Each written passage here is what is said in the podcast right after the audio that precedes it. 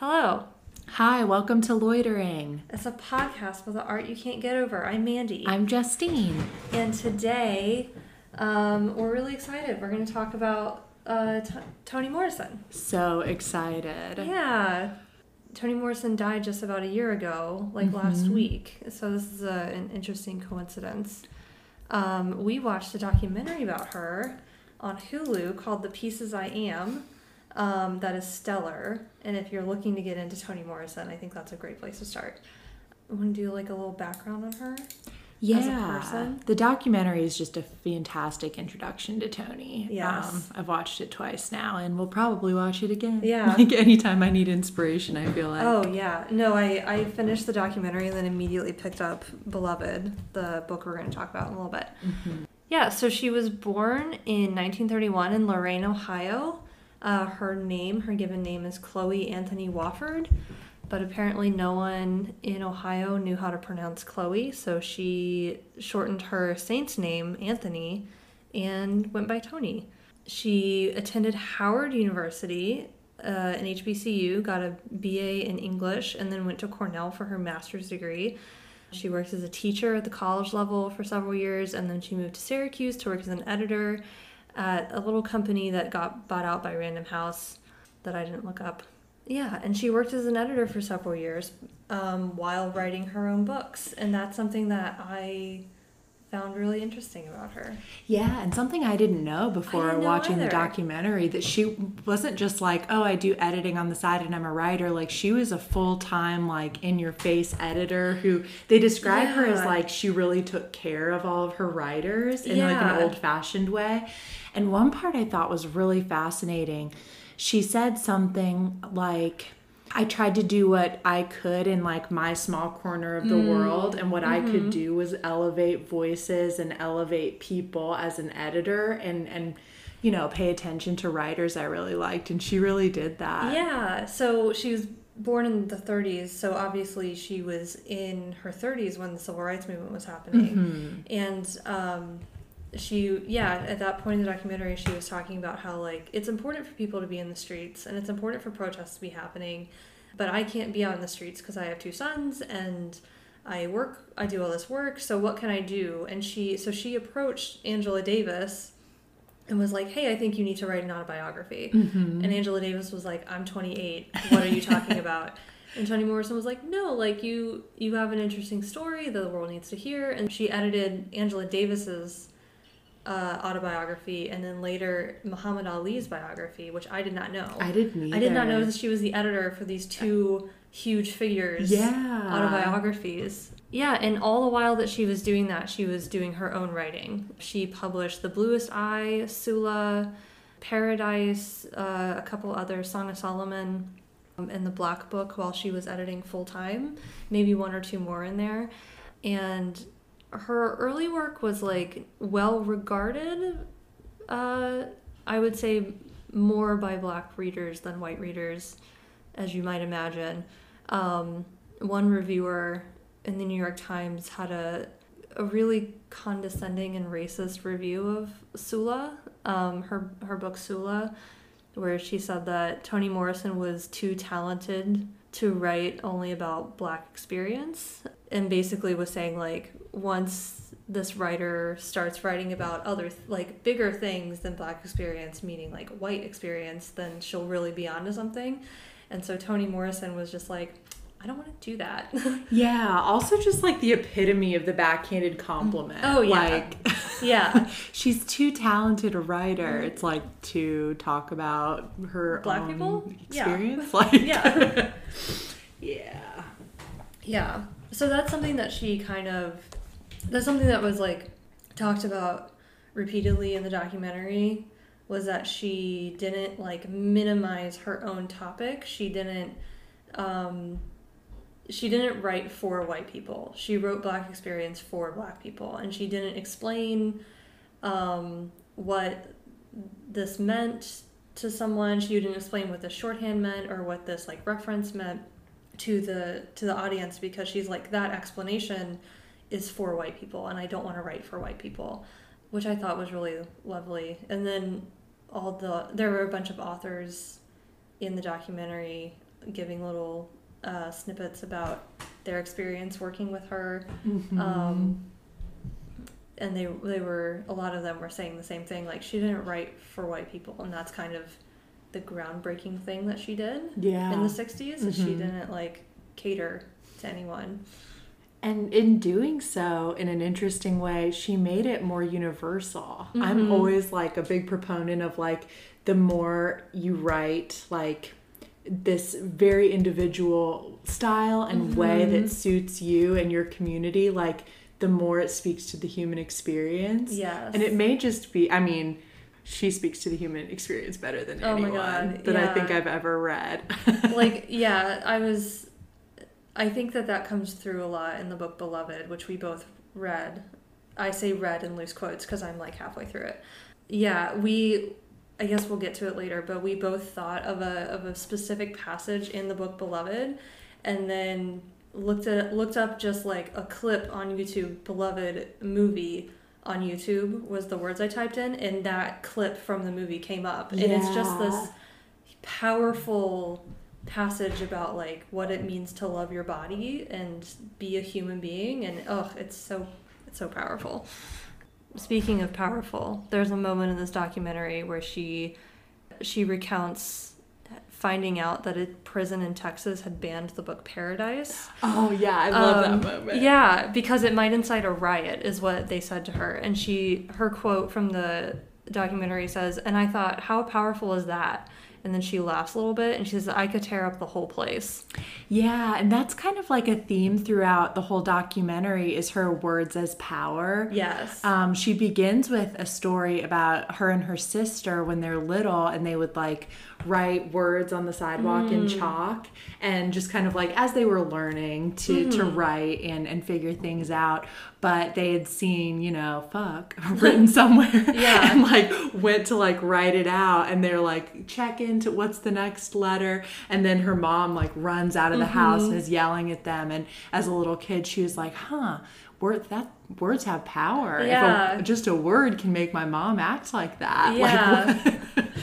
it And kind I- of like weirdly instilled this lifelong love of the power of words in her Uh huh. And also, her, she, I feel like early in the documentary, she talks about how her grandfather was the first person in her family to learn to read, and her Yeah. grandfather learned to read at a time where, like, you could be put in jail for reading as a black person or teaching a black person to read as a white person. It was illegal for black people to read. Mhm. And so, like, it was never explicitly stated in her household that, like, words have power, but it was kind of in the air a little bit. Yeah, and I think that that is such a testament to how children learn and grow up. It's really not what you say, it's what you do Mm-hmm. Yeah. that they pay attention to.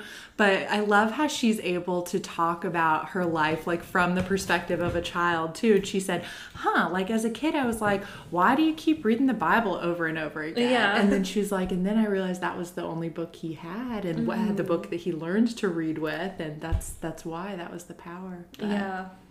Ooh. I love I love her so much. I I so I read Beloved in college in my freshman year and I was doing that thing that like pretentious freshmen do sometimes where they take a class that they're not ready for. and so I took this class on the novel and I would say I got like half of it. Like half of it was something I could get and then the rest was like over my head. And Beloved was definitely like way over my head. What were some of the other novels in the class? Just curious. Um, so we read Heart of Darkness, Frankenstein, a Don DeLillo novel. We read The Lovely Bones, which I was like, Mm, not. I was like, why are we reading this? Um, just to throw a super contemporary one in there for a the super time. contemporary and like a YA kind of Yeah, kind of thing. yeah. Um, which is like a representative of the novel. yeah. You know. Uh, we read Beloved. Oh, we read The Curious Incident of the Dog in the Nighttime, and then a couple others I can't remember. Nice. We read 13 novels in a Wow. semester, which wow. That's a lot to delve into each and talk about them too and really spend was. time. Yeah. Side note on Frankenstein, I just listened to a podcast on Mary Shelley Oof, I on the Mary C Shelley. word. It was so good. But I didn't realize she lost her virginity on her mother's grave. Yes. And her mom was Mary Wollstonecraft, who wrote Vindication of the Rights of Woman. Yeah. Yeah, Mary Shelley is fucking metal. yeah. Um, I want to read biographies of her next. But yes. Who was she married to? uh, Percy Bysshe Shelley, Yes. the romantic poet. Yes. Percy the Bish. She just like didn't have any concept of her limitations as a woman in that time. She was just like, "Fuck it, I'm gonna write Frankenstein, I love it. Yeah. and I'm gonna publish it under my name." Like, I like on the podcast they talked about how it was like um a, it started as like a ghost story contest when they were like oh, yeah interesting. in the dark like when weather was super weird in that time Oh, period or yeah. something I don't know I know what you're talking about. There was a big yeah environmental thing that happened and blocked out the sun for like a right, year. right. Yes. um, which doesn't sound that off base from the world we're currently living in, to be honest. truth If that happened, I'd be like, you know what? Go for it. What else? yeah, else? yeah. Well, and to kind of back up and segue back to what Toni said about the civil rights movement, about doing what you can in your corner of the world, I found that really inspiring for right now. Mm-hmm. Yeah. Just to pay attention to what it is that you can do in the position you're in, whether Mm-hmm. that's at your job or like with your your voice or your platform. I thought that was really inspiring. Yeah, I definitely did too. Yeah, so are, I think we're ready to dive into Beloved. Ooh, yeah. So this is the one we were just talking before we got started.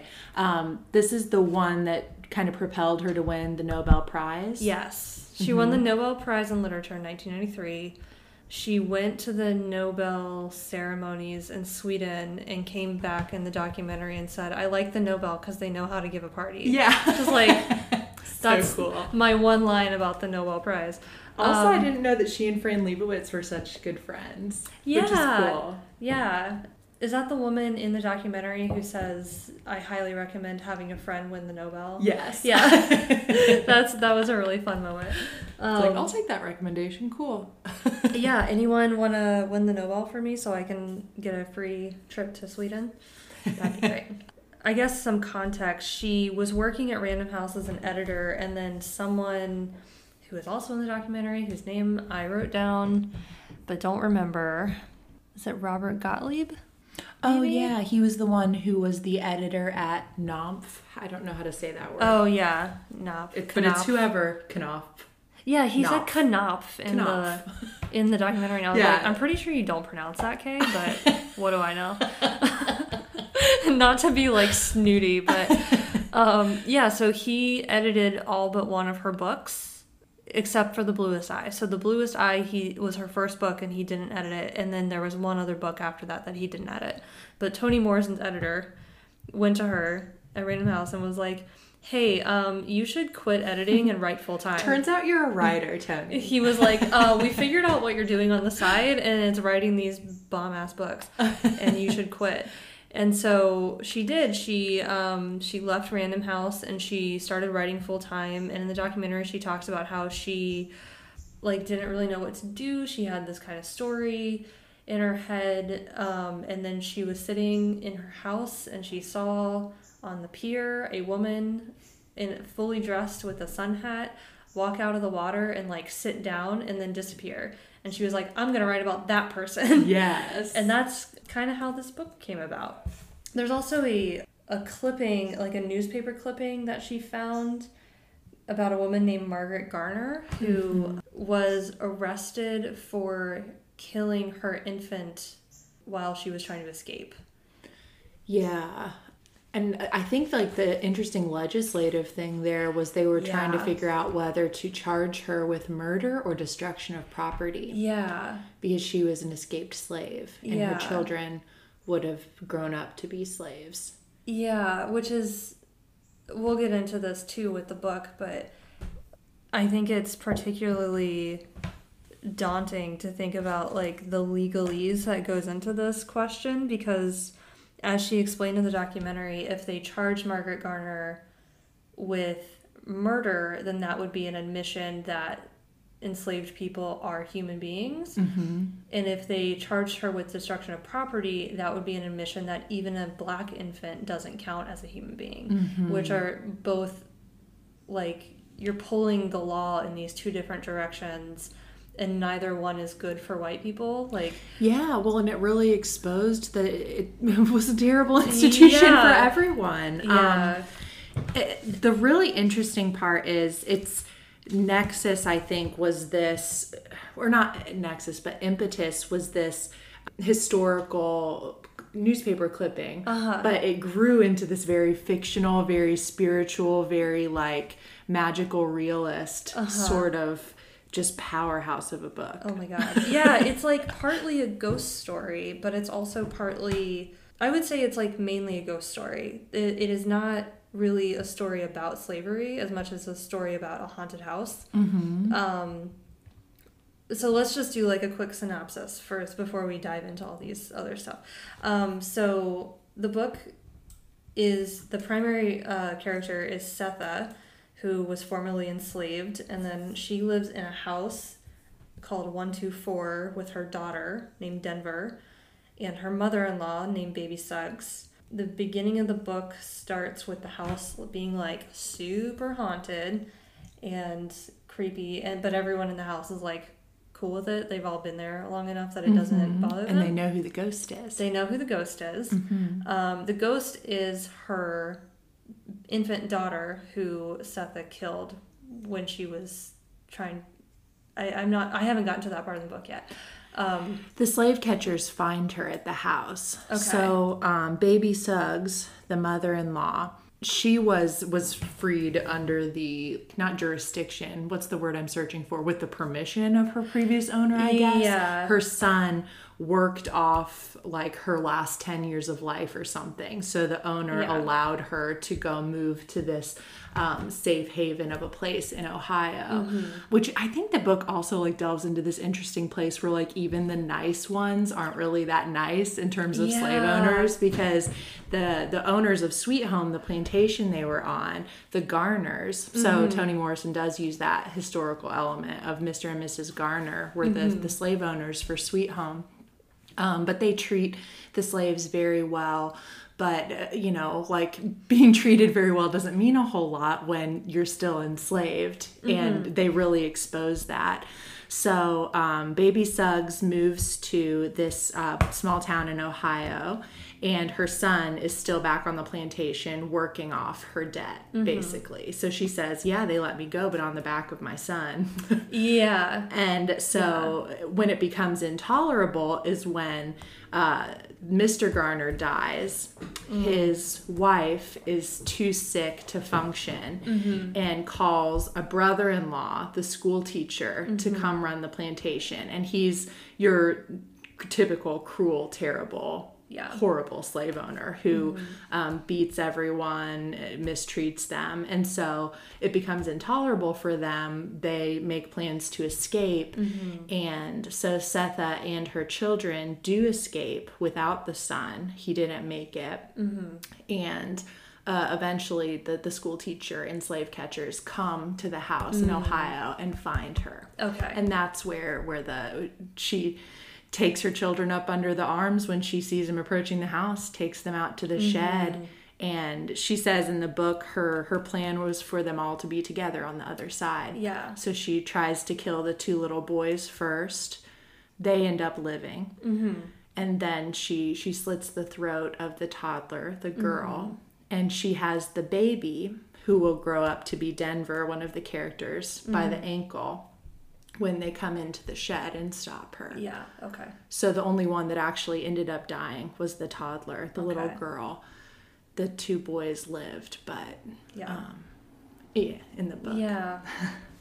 Yeah, just yeah, part of what I so the other character in the book is beloved is the the ghost of the the daughter. The who girl who can crawl already question mark Yeah. so whenever they refer to her the little girl who dies at, at first she had gotten away with the two boys beforehand Mm-hmm. so sethe when she gets to the house with her baby that was just born keeps saying oh the little girl that can crawl already question mark and they keep um, Mm-hmm. Referring to her already, crawling question already mark, question baby. mark baby Yeah. yeah yeah and they It's keep referring really- to her that way Because she didn't have a name Yeah, yeah. Yeah, and that's something else that so something that the book is doing over and over again is it is like giving you sometimes it's giving you like a direct flashback into here's the experience of Paul D who was on the Sweet Home plantation with Sethe and then appears in like the first or second chapter um, comes back to find her here's this chapter about Paul D ex- escaping from a prison farm Mm-hmm. um, here's uh, there's like a couple chapters like that that I've gotten so far that are like explicit memories or flashbacks or like recounting of things. But for the most part, these stories about the experience of slavery are coming in this like kind of offhand way. Mm-hmm. Like Sethe says, Oh, beloved is reminding me of this woman I knew who was locked in a room for two years, and all she was allowed to do, the only purpose she served was to have sex with the master and his son. Mm-hmm. She didn't see the outside world for two years. She lived in that room for two years. And that the way Beloved is acting reminds me of her, so that must be something similar happened to her. So you get this like just horrifying and heavy and like just atrocious account of one little thing that happened under the huge umbrella of slavery in this really like offhand way Mm-hmm. and you're getting like a lot of those over the course of the book You are, yeah. And it kind of like brings to me this larger theme like, yes, it's a ghost story, but it kind of like comes back to the haunting of people and how all of these people are very haunted by Yeah. these memories. There's a passage toward the end. Um, I probably won't be able to find it in time. I'll just try to, to think about it. But it's a woman in the town who's finally coming around to to feel bad for Sethe because people in the town don't like her for a really long time. Because they think she's snooty and there are a lot of other reasons. But she's also finally her house is hella haunted Yeah, they true, pass by the house and they're like oh shit But it's like mostly their problem is Yeah. that like she it Yeah. doesn't meld well. But I don't know. Yeah. The um the woman though in any case th- talks about how um, that she says there's no reason for a mother to kill her children. There's no good reason, but there's no good reason for a child to come back from the dead and kill her mom either. Mm. And she says, you know, what's past needs to stay in the past. And Mm-hmm. it's it's just a really interesting comment in this passage on how um, forgiveness and redemption it, it almost feels like a, a human right Mm-hmm. and so there's this this disgust that the woman feels about a past coming back to haunt the mother and is specifically a mother because she Mm-hmm. Yeah. the woman thinks about an experience she had where she was raped by a white man Mm-hmm. and had the baby and was disgusted by the baby and just let it starve basically she's Mm-hmm. like i wouldn't want that baby coming back in a body to haunt me so it, like people can relate those experiences and, Yeah. and they do come in offhand ways but it like it creates this tapestry of Yes. people that are haunted by this experience Yeah, and a, a nice touch that I like in the book is that even Denver is haunted by this. Denver, who was born while escaping, lived an entirely free life her entire life, never lived like as an enslaved person, as the property of another person. Even she is like haunted by this, so it has been passed down to her. yeah yeah Um, and I think that that's if we're talking about how, you know, in the 60s or now, or I guess this wasn't published in the 60s, this was published in like 93, I think. i think so yeah 87 is oh my. yep 87 that's the year i was born Nice. You're as old as this book. That's nice. You guys have been in the world the same amount of time. yeah um yeah like if we're talking about like how slavery affects people a generation after slavery or uh, if we're talking about toni morrison like three or four generations after slavery or if we're talking about when this book came out like you know six or seven generations after slavery the effects are still there the haunting is still there. Like you're you still have these stories in your ancestry and like you can trace your ancestry back to the first free person always. Absolutely, yeah. And well, the Jim Crow South, and and I mean that mm-hmm. was our our parents were Mm-hmm. Yeah. little and born. Yeah. Like this is not far Yeah. removed, really. And and scientifically, they're talking about how um, you know like memory can be almost like genetically passed on. I mean, we know that for things like like alcoholism and substance and stuff like that, but but we're, they're talking about trauma, Trauma. being Yeah. genetically passed on. Yeah. So there's a there's a shit ton here. Yeah, I re- I really liked that the for the most part in this book like the horror of slavery doesn't live in this present tense. It lives in this past tense, but it is still that doesn't make it any less like affecting or Mm-hmm. it doesn't dampen the experience at all. It, it the fact that it lives in the past is the reason why this book is important. Is because it is a past haunting a present. Mm-hmm. Um, yeah, this book is really good and really. I read like a hundred pages of it today, and I'm just I feel defeated. Yeah, dude, I, it's I a picked it up last week. It's interesting that something so heavy can be such a Mhm. page turner. I don't Yeah, like yeah, because so much of the time with heavy material you feel like you need to put it down and like sit with it and you're just Mm-hmm. really affected by it and while you are very affected by this you also can't stop yeah. which is just a really interesting combination Mm-hmm. for a book i think So this book was made into a movie starring Oprah Winfrey. yes And when Oprah Winfrey finished reading this book, before the movie was ever like in production or anything, Oprah Winfrey finished reading the books, this book, and then called the police and were like, I need Toni Morrison's phone number. And they were like, why? And she's like, it's an emergency. And Toni Morrison answered the phone and was like, hello. And Oprah Winfrey was like, this book is so good. I needed to call you and talk to you about it. Oprah just like called the cops on how good of a writer Toni Morrison is. and it made me laugh so hard when that was explained in the documentary. I understand that reaction entirely. I do too. There are just so many um like Just themes and to like layers yell about and- it. Yeah, you just need to talk about it right away, which is why I feel so amazing that I could like I literally finished reading this right before I drove here. Mm, yeah. and I'm just like yeah, when you got here, I was like, "How do you feel right now?" I can't imagine like talking about it immediately. Yeah, I feel like it's one of the best books I've ever read. Yeah.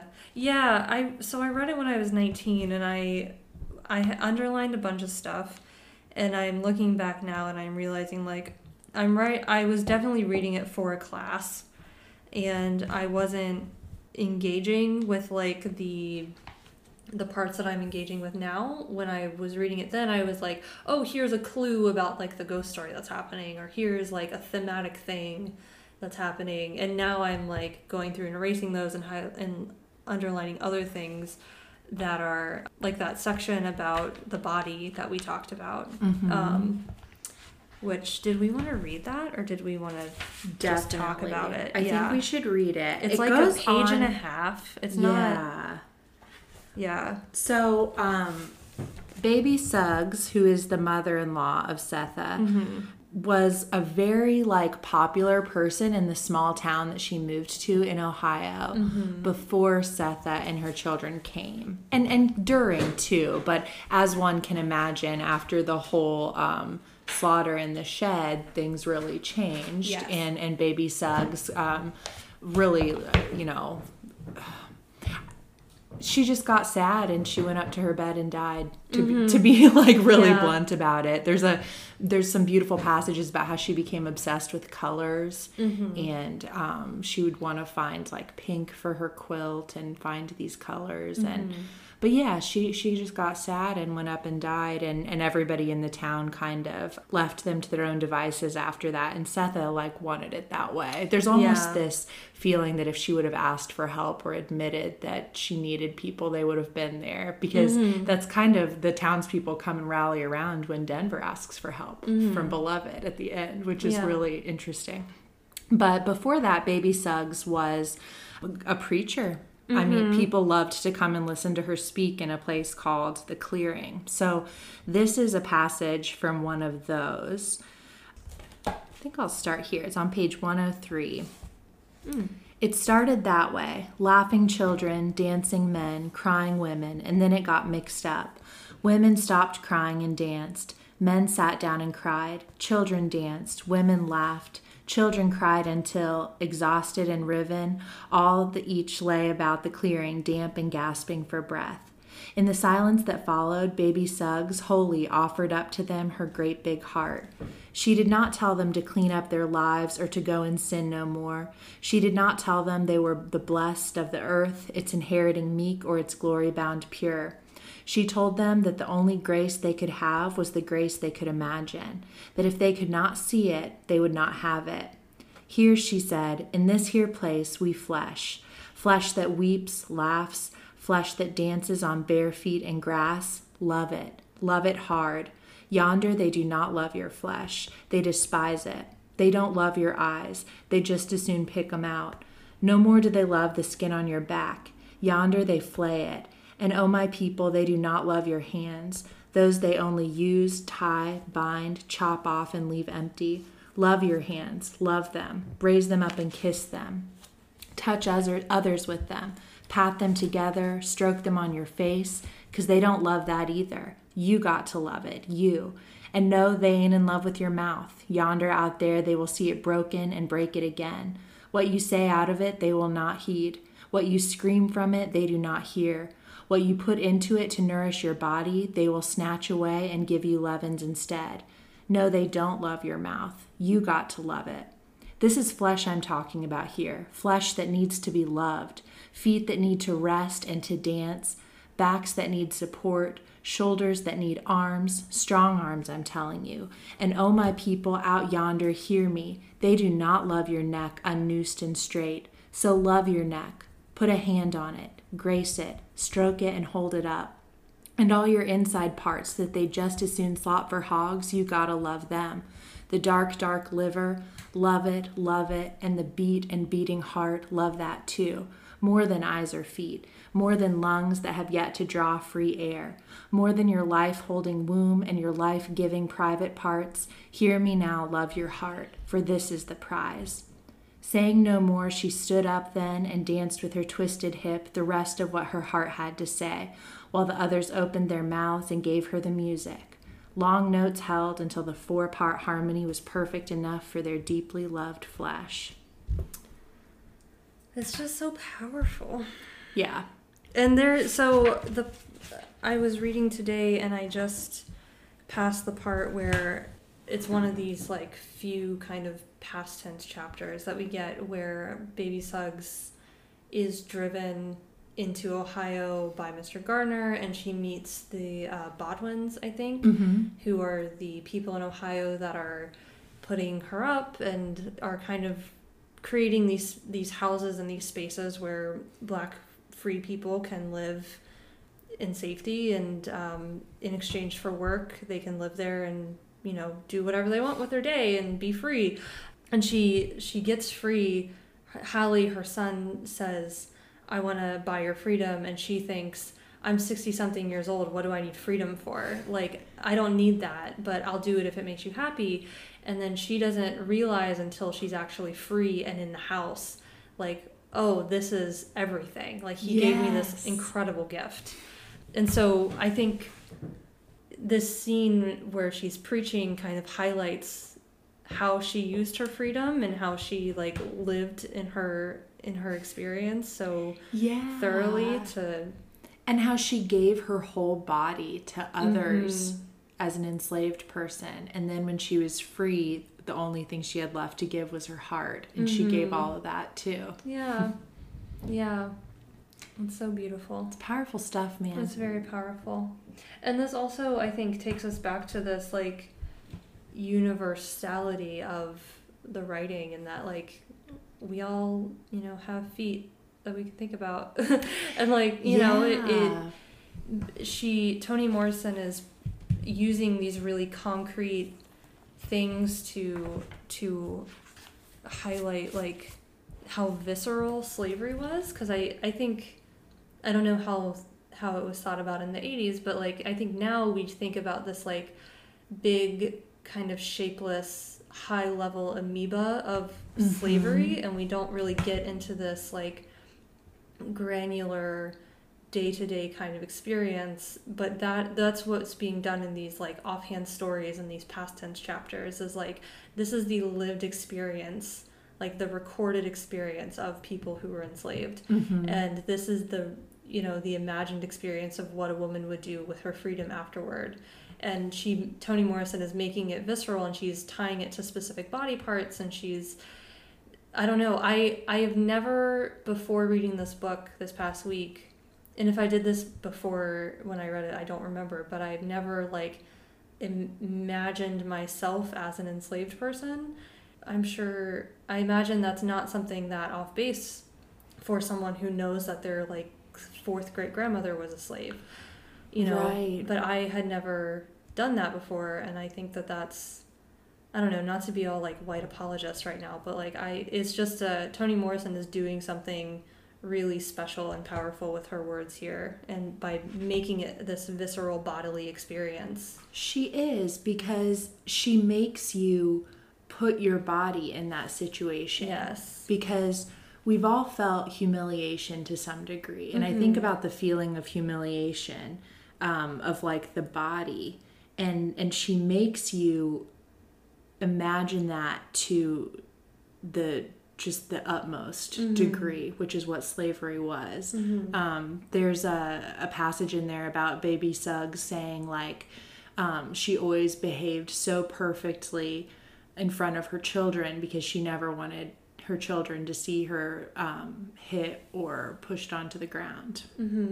This this feeling of not owning something where you have a soul pulsing through you. I think there's a, another great passage with Paul D, who was another um, slave on Sweet Home, who um, escaped multiple places, Yeah. actually.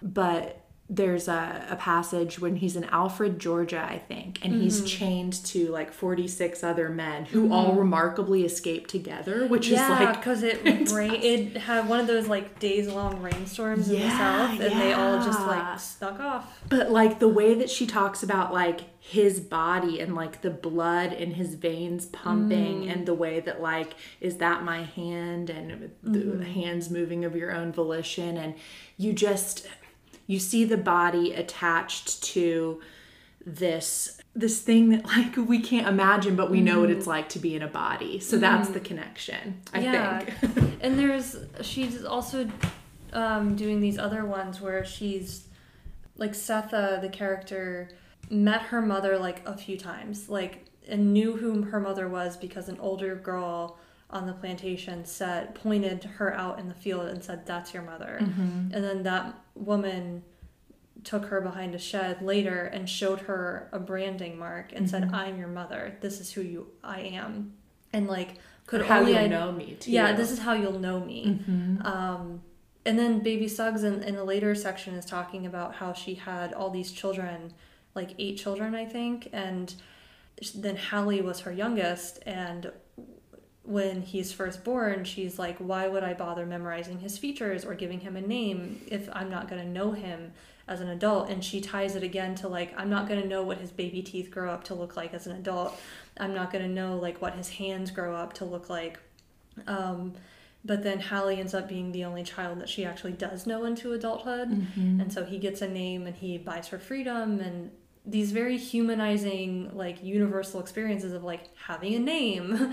Baby Suggs didn't have a name. Yeah, I love how like you get to see how like the names evolve too, or like where the story came from. Because um, I th- it was when she came to Sweet Home, they called her Jenny, and she's like, I don't know why they keep calling me Jenny. Like I don't, I don't know what that is. But that's what was on her papers when Yeah. they bought her. But she didn't know that that's what they had called her. And she said, Yeah, my name's Baby. That's what my husband called me. Yeah, and Suggs because that's his last name. Like she didn't have a name what? before she got married.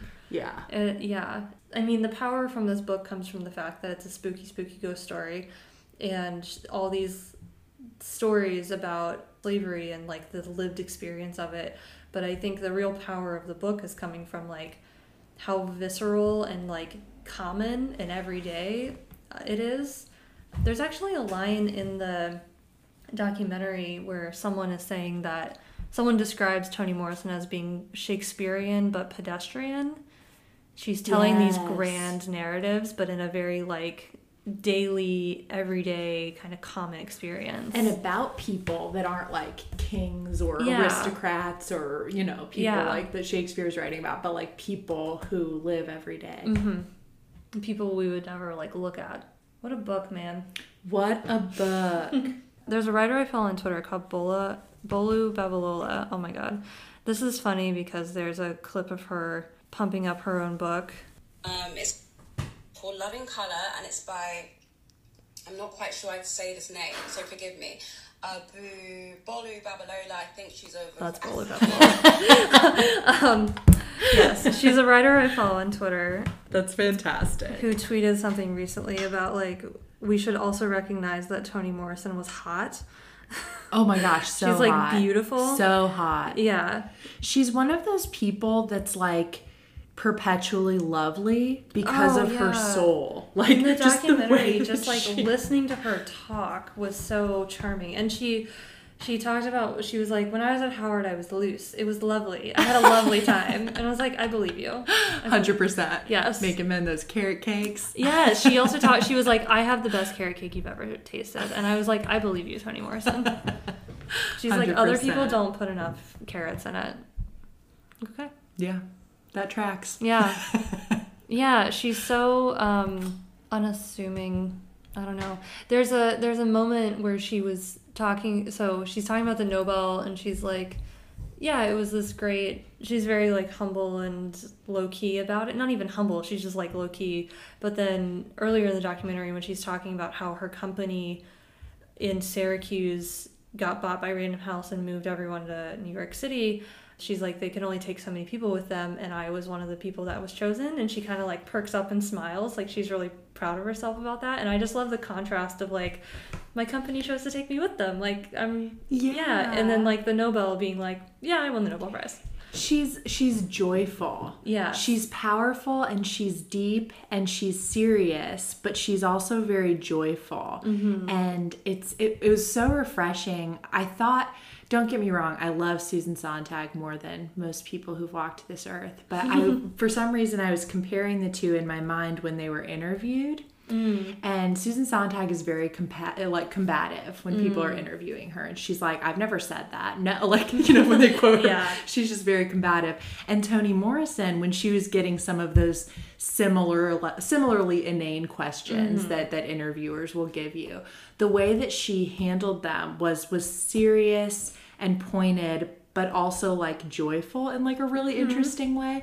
There was a a point where she's talking about racism and she's like we we need to talk about it as like a psychosis of the white person. Yeah. Like if you only feel tall cuz someone else is on their knees, um, then you have a problem. And Yeah. she's like you racism is white people's problem. Leave me out of it. And I Yeah. was just like, oh shit. Like, Yeah. That's probably the best way I've ever heard it Yeah. described. And so succinctly too. Yeah, yeah. There's also um, in the present day footage of the documentary, there's a section where she's talking about how she noticed she was getting paid a lot less than her male coworkers, her white male coworkers, and she went into her boss's office. She didn't get like the bonus that they did or the raise I think that they did and she went into her boss's office and said like, "Hey, I noticed that you didn't you know, you didn't give me the raise that they got. I'm doing the same work. I do it better than them. Like I want I want this raise.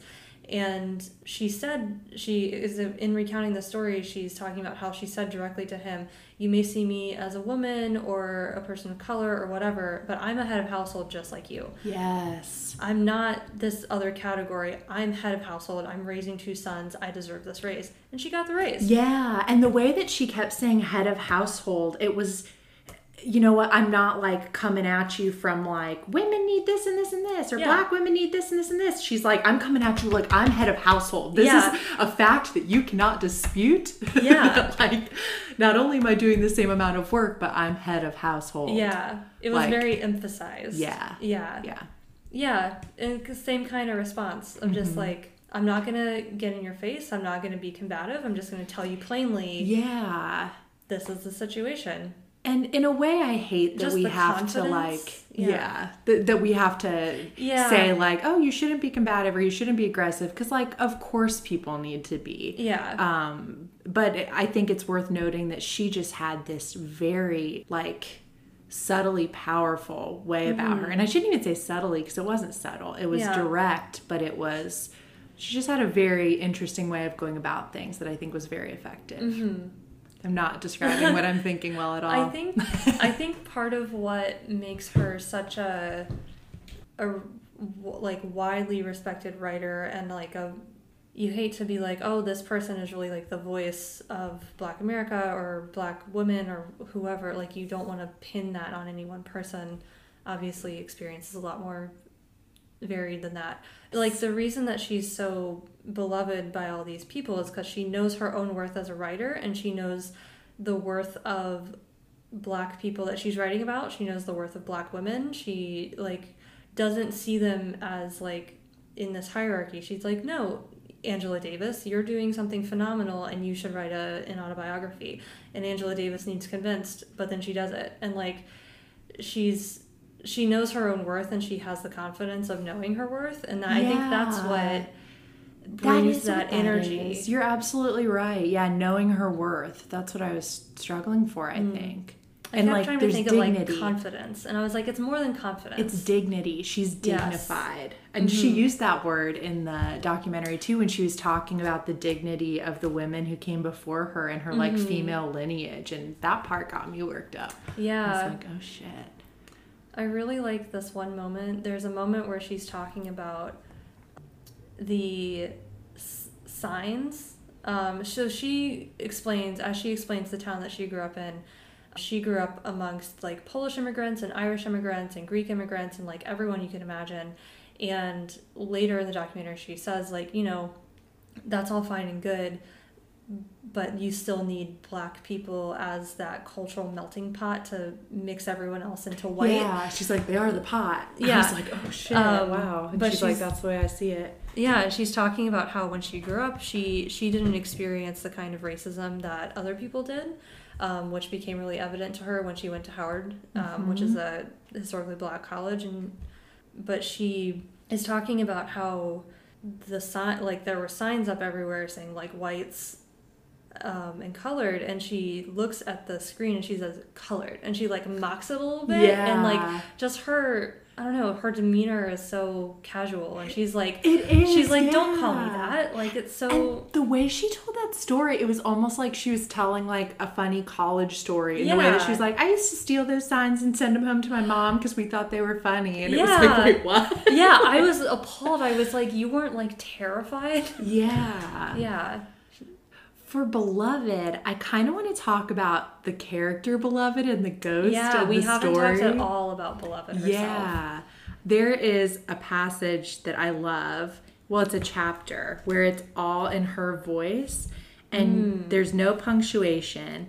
And it's kind of like a stilted, poetic, but someone who doesn't have language mm-hmm. but has feelings, which, you know, the baby who dies doesn't really have language doesn't really have language only Yeah. has feelings and but the way that she's able to write that is so powerful Mm-hmm. so we should probably give a little bit of i guess Yeah. our view of who and what beloved is before Yeah. we read that because it is a little bit open-ended Yeah. So as so beloved appears like 50 pages into the book and she just climbs out of the water and sits on a tree and she can't open her eyes that much and she's just trying to breathe and she's like she's being born. Um, and then she gradually like musters up the strength to go to the front yard and sit on a tree there and that's when the family comes home sethe beloved or sethe denver and paul d who's just gotten to town and they come home and find her and then she just kind of like lives with them. She just kind of like moves in and she she acts like a baby a little bit but like a grown woman yeah she can talk and she can understand things but she you know when she first climbs out of the river she can't open her eyes um, Mhm. she moves very slowly even though she Mhm. looks young and fit like 19 20 Yeah. probably the age that the baby would yeah be um so i guess it's kind of it seems to me at the point I'm at the, in the book that she is like the incarnated ghost of the baby. Yes, and it seems like so when Paul D moves in, he is a, freed, well, an escaped slave who was also on Sweet Home, the plantation, and he grew up with um, Sethe's husband Hallie, but always kind of liked Sethe Yeah. because all the boys did at Sweet Home. Um, but finds her and kind of moves in, and they start a romantic relationship. And when he moves in, he like chases the ghost out. Yeah. So the baby ghost that had been haunting Mm-hmm. the house um, is kind of is chased out at the time when Paul D gets there. So it seems like the ghost somehow like manifests into this corporeal form Mm-hmm. that then like becomes beloved. Mm-hmm. And beloved, um, the name comes from the headstone for the little Mm. girl Mm-hmm. and all the mom could afford was she wanted to to engrave some of the preacher's words the Mm-hmm. dearly beloved we are gathered here but she only got to beloved and she Yeah. actually um Because she paid, if it was less than a half hour, she got like a reduced rate or something. So she wanted it to be. and the half hour make no mistake was her giving her body to the Mm-hmm. yeah, the Yeah. engraver or Mhm. Yeah. Yeah. for the words beloved to be on the headstone. So when this girl, and it, it's interesting because Denver knows right away, this is my sister. Yeah. This is the baby ghost. This is my sister. But it takes Sethe almost the whole book to Yeah. realize it. Um, and Paul D knows there's something weird about her. Like the dog, here boy is the dog. The dog takes off as Yeah. soon as the um, beloved is in the house and she knows things like she'll ask Sethe questions like where are your earrings or um, she'll she'll do things that only someone who's familiar with the story or with these people would be able to do or say Yeah. And she is temperamental. Very She's much very so. possessive of Sethe. She doesn't like that Sethe gives her attention to Paul D. Just in like willing it, she like forces Paul D out of the house until he's like sleeping in the the cold shed outside where they keep their food on Mm-hmm. ice. yeah Yeah, she's very possessive the way that a child is. yeah A parent. Yeah. I really liked the way that Toni Morrison talked about the character Beloved in the documentary too, because she said she loves her mother, but she also wants to hurt her Yeah. because her mother hurt her. And it's just a very like human description, I think, of this like of this ghostly character. Um, I'm trying to find a good place. So this starts on 249 in my copy. This Yes. um, beloved chapter. I have notations here from 2009, so I, clear- Nice. I clearly read this at some point. and uh, just the whole chapter is really uh, eye opening, but I just want to find mm-hmm. like one paragraph. I cannot lose her again. My dead man was in the way like the noisy clouds. When he dies on my face, I can see hers. She is going to smile at me. She is going to. Her sharp earrings are gone. The men without skin are making loud noises. They push my own man through. They do not push the woman with my face through. She goes in. They do not push her. She goes in. The little hill is gone. She was going to smile at me. She was going to. A hot thing hmm. Like Yeah. the way that it's written it it's her experience being in the in between Yeah. and there's an interesting line that one of the the townswomen have when they say like you know people who don't die well don't stay in the ground Mm-hmm. so there's this in betweenness where she always says to Sethe, "The clouds were in the way. I tried to get to you, but the clouds were in the way, or the dead man was on top of me, or it's wow, Yeah. it's it's really intense.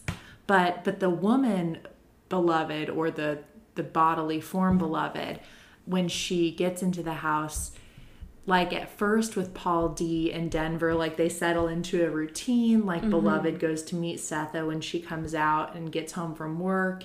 And it, it kind of has like a homeostasis for a while. But when mm-hmm. Paul D finally learns about what uh, Sethe did, mm-hmm. he ends up leaving.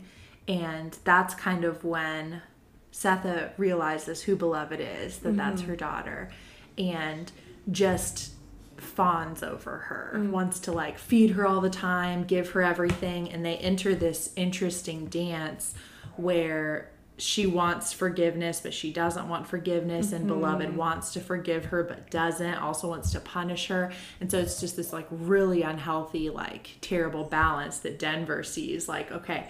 And oh, it was so interesting when you said, um, the freedom part that Denver was born free Mm-hmm. because I thought of this part where she hardly ever steps out of like 124. Yeah. So she's like technically free, but she is like haunted and like enslaved by this like familial um this There's familial that- haunting. Yeah, there's that little section where there's a woman named Lady Jones Uh-huh. who um, has a shed in the woods where she teaches black children to read and to count. Mm-hmm. Um, and I guess this was written, or this is set in like the late 1800s. Yeah. So after the war, That's the other thing. Like the Yeah. Civil War and Reconstruction are going on around here, but it's kind of It's like nonchalant. Like we talk, like Paul D, I guess, fought for both sides at one point. Yeah. but like, 1873 Yeah. is what it says. So there's so learning to read is still illegal. And there's a woman named Lady Jones who teaches children in the shed in the woods where they can be safe and they can learn and no one will find them. And Denver goes to that for like a year or something. She Mhm. goes and learns to read and learns to count. Um, and the other kids avoid her because they know the story about her mother. Um, and then she stops going once one of them asks her about it yeah. and she doesn't go back because she doesn't want to face that. And so, what slavery led this woman to do ends up haunting the rest her family. You know, so it's both being haunted by the like the choice that Sethe made, but also like the legacy that led her to make that choice. It yeah. Yeah, yeah. And it's really um, heart wrenching to hear her talk about that choice when she finally begins to open up about it Mm-hmm. because she says, like, as a mother, I'm probably paraphrasing terribly, but my job is to protect them from the terrible things I know. Mm-hmm. And that's what she was trying to do. The only way that she could keep them safe was was to kill them. That, Yeah. that was in her mind. That was that was the choice. It was like I can let them go back to this life that I know is terrible, Mm-hmm. or we can all die together. And that was the choice she was making then. And it's really interesting in the narrative of the time, and they touch on this a little bit too with the um, white couple. Is it the Bodwins or the Godwins? The Bodwins. um, who toward the end are, are talking about like what that did with their work and like the implications of that because the narrative of the time was that people wanted to say oh look if left to their own devices black people are barbarous they're savages like it's good that they're Yeah. enslaved Like it was a legal question of whether yeah yeah this killing counted as a murder or destruction of property. Mm-hmm. Like it that's how ingrained it was. But this couple like said that they were able to um, actually use this in the other way of like, no, this is what this leads to. Like, Mm-hmm. Yeah. this, yeah, No, I think it I think it takes a, a real kind of exceptional insight to be able to step outside of the time you're in and say like and see history as it's happening. Mhm. You know, to to see like this is what the legacy of slavery has done to this one woman and this is the choice she made out of that. And so it is not that this woman is barbarous. It is that slavery is a barbarous industry yes, and it creates all this trauma and desperation. and desperation. Yeah. how, like the narrative that they said they were able to push was like, how bad is that life that Mm-hmm. a mother would kill her own children rather than let them go back to it? Yeah. Yeah. It's intense. It's a very intense book, but also a very fast book. So good. It's Paul good. D said um, something too. Uh, no, it's a conversation that they're having together. But uh, he says, Your love is too thick. Mm. When she tells him the story and like why she did it, he Mm-hmm. said, Your love is too thick. And she says, Thin love isn't love at all. Mm-hmm. So, Yeah, and that I think going back to like how Baby Suggs didn't name her children, didn't like want to recognize their features as like that's the only love that they were afforded It's the only love that people were allowed to have was this very like or Sethe's mother saying like this is how you will know me. Like I'm your mother. Just this one conversation. Like that's the only love that they were allowed to have. And I, Paul D has a, a passage about that too, where he talks about you want to love small and care small mm-hmm. because to love a big thing like a woman or a brother or a child, it's too mm-hmm. painful. So you Yeah. love small things like like the feeling of the rain or mm-hmm. you know the feeling of the grass under your feet, or even those small things can be taken away from you. So you you have to set almost like your own parameters, not love too big too, Yeah. which was just a heart wrenching way to, to think about it. Yeah. It's very remarkable that Toni Morrison is able to put all of this experience on the page. It really is. Yeah. Do we have any like closing thoughts? We're at about an hour here. I think if you've never read Toni Morrison, which before this year I never had, Mm. This is the only book of hers that I've read. um, I read Sula to begin with because I had picked it up at a used bookstore recently and just I was like, oh, Toni Morrison, she's huge. I've never read her. I Yeah. should. So I read Sula. And then that led me, Beloved, I actually found in um, the basement at my mom's house. Oh. So I don't know who had been reading Yeah. it years ago. Probably my mom, which is another. It begs another industry, interesting question, like what does a mother feel when Yeah. reading this? Because I obviously don't have children yet, so that has to be a different experience. But if you've never read anything by Toni Morrison, I think Beloved is a is a powerhouse place Mm-hmm. to start. Um, I know I'm gonna move through her works now pretty Yeah. quickly. I want to pick up Paradise. I want to pick up Song of Solomon. Mm-hmm. Um, I'm um, I'm just transfixed by the way that she writes. I think it was one one of the folks in the documentary said if there's life on other planets, they're reading Toni Morrison to figure out what it's like to be human. Yeah. there's actually there's like coverage of there's all these videos of the Nobel Prize winners being announced and Toni Morrison hadn't gotten a call yet from anyone so she's like I don't know if this is real and all these news reporters are like outside of her office and her home as she's going to work and she they're like what like someone asked the question what what do you think sets your writing apart and she's like I'm a good writer Like, Yeah. I, I, I know how to use language like it's in the writing Yes, um, yes. yeah, which is true. Like we we've read passages from her in this episode, but there are some just really beautiful lines in here. Um, There are, and for folks who are writers or who want to be writers, I haven't felt so inspired by someone in a long time. The way that she talks about writing itself. yeah, um, and some of her habits as a writer, if you're into the daily routines of successful writers, which I am. yeah, She said that when she was raising her kids, she woke up at five in the morning and then she continued to do that even when her kids were grown or in school or gone. Just she said, I'm I'm really smart in the morning. I'm Yeah. not so smart in the afternoons or after lunch. But Yeah. but that said to me as a writer it was just like to find your place or your niche and not beat yourself up because I, I beat myself up a lot for not like yeah. I do too. doing the right times or like the the set things. But if, if you find what works for you i think that that's huge. And yeah she's just she's just a wonderful person. Yeah, this is like uh toward the end of the book i wrote this down too just i wanted to share. Yeah, but denver is is nervous to uh, step outside 124 and she almost like hears the voice of baby suggs. Mm-hmm. And they're talking about how there's no defense and they're talking about from white people there. But like the way that it's written it's it's anyone who's scared to do anything. And so she's mm-hmm. scared to step outside of the yard here. And she says but you said there was no defense. Baby suggs says there ain't. Then what do i do? Know it and go on out the yard. Go on. So like know it and go on out. Yeah. Yeah. Like it's just oh, it's everything about being a human. You mm-hmm. you know there's no defense. You know that there's terrible shit out there. There mm-hmm. is, but what do you do? You know it and you walk outside anyway. Yeah, that's beautiful.